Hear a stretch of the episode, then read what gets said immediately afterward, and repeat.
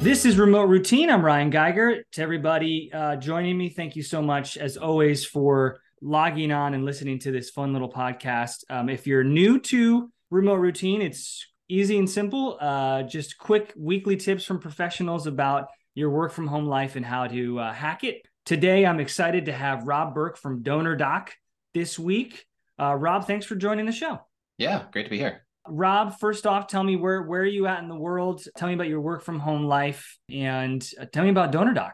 Yeah, so I'm based out of Fargo, North Dakota, uh, flyover country, but everybody's heard of Fargo because of the TV show and the movie. Uh, I am the chief marketing officer for a company called DonorDock. We're a fully remote company, so we all work remote from home across the country.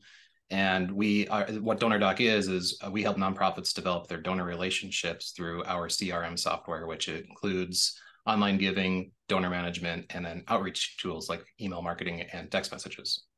Nice, nice. Um, so do they in, embed DonorDock into their current like let's say let's say it's a museum coming from the museum industry uh or or yeah or a charity they would embed it into their into their site yeah, they're online giving pages they would embed. So you can it's fully customizable giving pages. You can embed it, or you can have, you know, a standalone giving page if you just if you don't want it on your website. But um, that's the giving page piece. And then uh, the rest of it is basically just trying to not silo all that data. So you're not using MailChimp over here with customer data and you're not using a different online giving software, but it's all in one piece. So that way you can manage your donors. You can see all the activities of what they've donated, uh, how many times you've had coffee with them, if they're a recurring donor, how much they give, all of that is the, the, the information that nonprofits need to be able to better raise funds and manage their their donor relationships.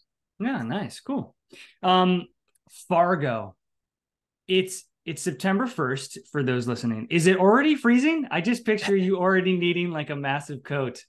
You know, Fargo has wild swings. That's actually like 90 degrees outside right now uh, with like high humidity. So we get, you know, we get to negative 45 with wind chill in the wintertime and we get into the the mid 90s in the summertime. So we kind of have the extremes of both weather here. So no, it's not freezing yet. Um, the leaves are starting to turn and it's starting to get colder, but it's still, I think it's supposed to get to 90 today. Okay. Wow. Wow. It seems very similar to New Jersey. New Jersey doesn't get negative 45, but New Jersey is hot and cold. Um, personally, I hate it. I can't wait to uh, figure out what what warm place I'm moving to. But um, let's talk about your tip. Um, what's your best tip for us work from home people? If I were to give one tip for working remote, it is to find a routine and then change it. There is a ton of positivity with routines. I stick to routines on a daily and weekly basis, but the downside of doing the same thing day in and day out is that your mind moves into this mindless rut routine. If you've ever started driving somewhere and you look up, the next thing you look up and you're at your destination, it's because uh, your your mind is able to disconnect with the things that you do repeatedly over and over, but at the cost of not being present and not being able to be creative and innovative in that moment. So my advice is don't throw away your routines, but reevaluate them periodically, change them up from time to time, figure out what's working and what's a rut and change those ruts.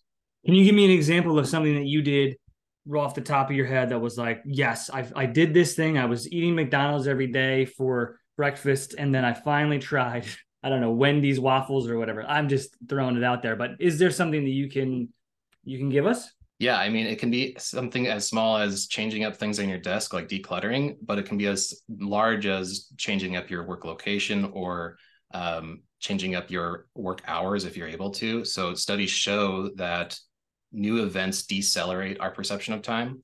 So whenever we change up our routine, we're actually diminishing um, the the perception of time just flying by, and we're actually being able to be more present and be more thoughtful in the work that we're creating. And so for me, it's it's you know 90% of my time is down here in my office, but the other 10% I try to get out to a coffee shop. I try to travel and work from a cabin.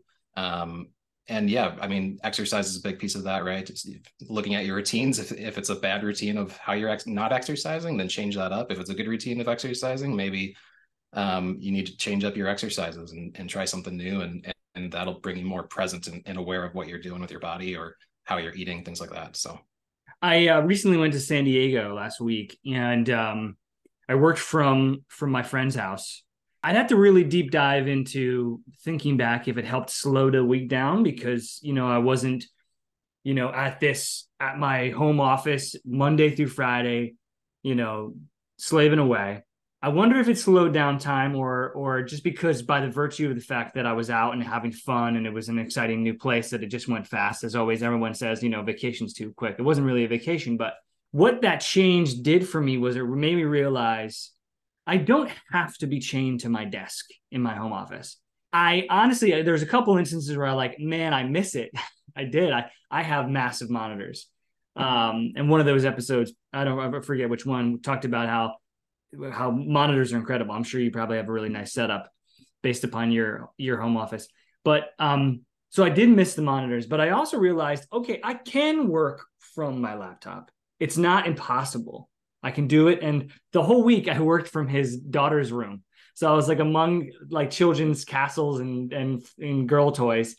And I was like, okay, I, I'm I'm adaptable. It, it can work.